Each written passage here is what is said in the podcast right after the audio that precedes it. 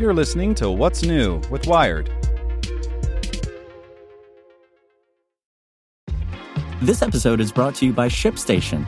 You know, some things take a lot of work, like sending little robots to far off distant planets. And just as that's challenging, so too is running a successful e commerce business, especially when there's so much to do. So I want to introduce you all to ShipStation.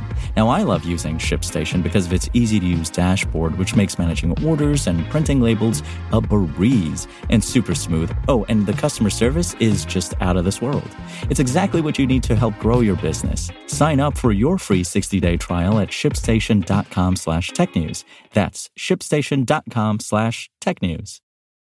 This podcast is supported by Tools and Weapons, the podcast hosted by Microsoft Vice Chair and President Brad Smith. Each episode features insight you won't find anywhere else from the center of the conversation surrounding emerging technologies like AI. Right now on the podcast, you can hear a special episode where Brad Smith lays out Microsoft's vision for a vibrant marketplace driving the new AI economy. To hear more, follow or subscribe to Tools and Weapons with Brad Smith wherever you get your podcasts. Hello, my name is Nick Olmos, and this is Tech in 2 from Wired.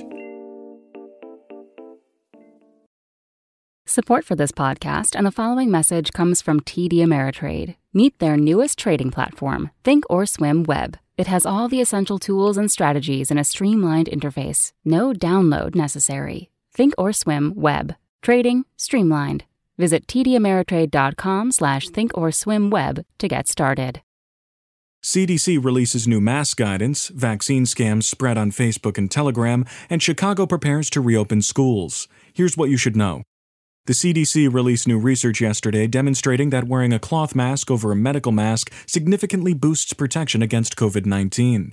Researchers found that tying knots on the ear loops of a medical mask and tucking in the sides, which pulls it closer to the face, also helps. In a lab experiment using dummies, both of these methods reduced exposure to potentially infectious aerosols by more than 95%.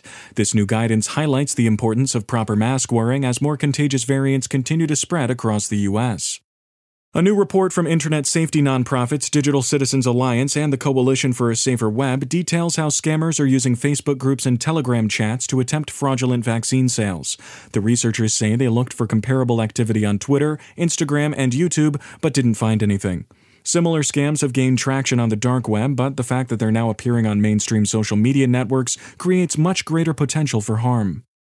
And after six weeks of tense negotiations between the Chicago Teachers Union and Chicago Public Schools, the country's third largest school district, over pandemic health and safety standards, the city's teachers are set to start returning to classrooms later this week. Pre K and special education students will return Thursday, and elementary and middle schoolers in March. The agreement also bumps in school staff with vulnerable family members to the front of the vaccine line and sets strict guidelines for when schools and classrooms should close.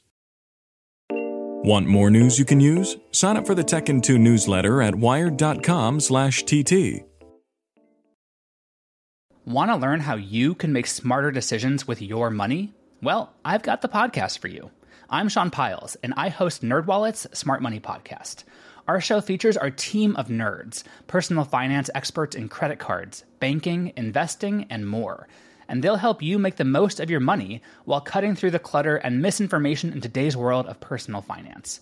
You'll get clarity on strategies to help you build your wealth, invest wisely, shop for financial products, and plan for major life events.